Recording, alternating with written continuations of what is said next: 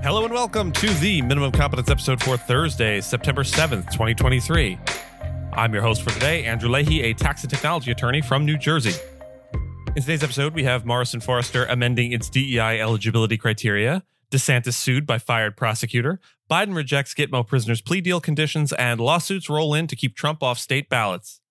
Let's keep our noses to the grindstone and our ears to the ground and read today's legal news.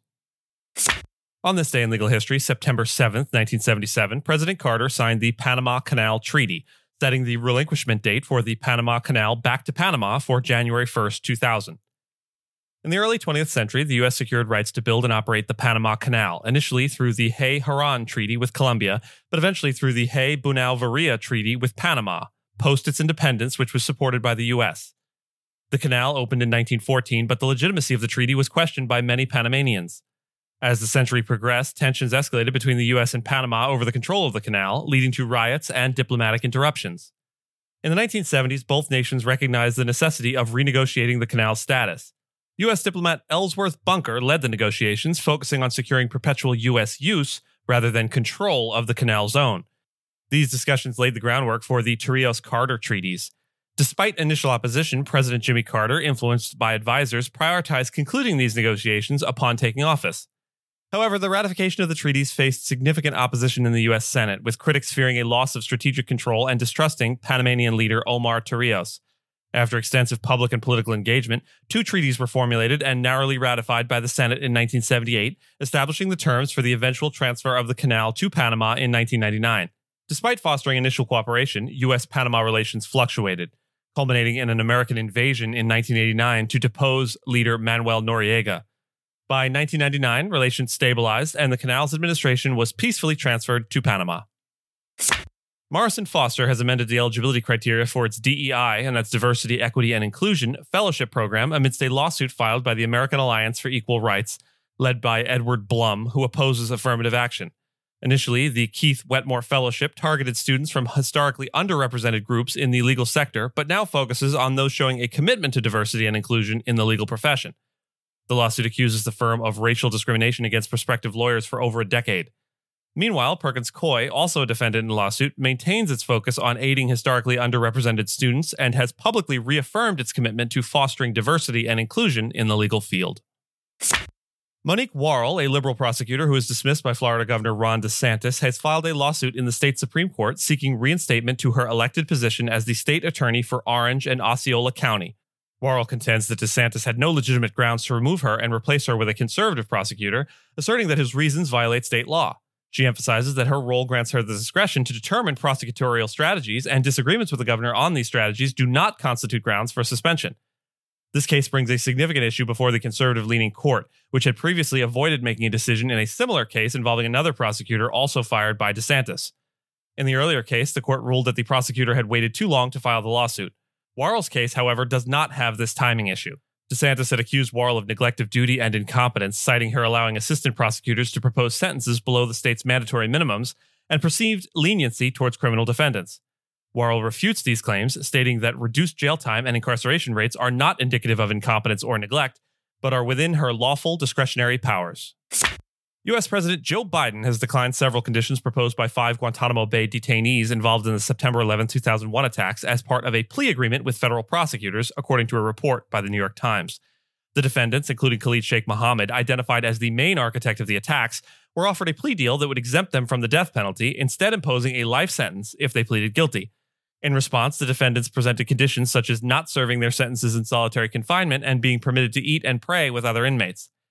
President Biden, aligning with the advice of the Defense Secretary Lloyd Austin, rejected these conditions, termed as joint policy principles, as grounds for plea negotiations.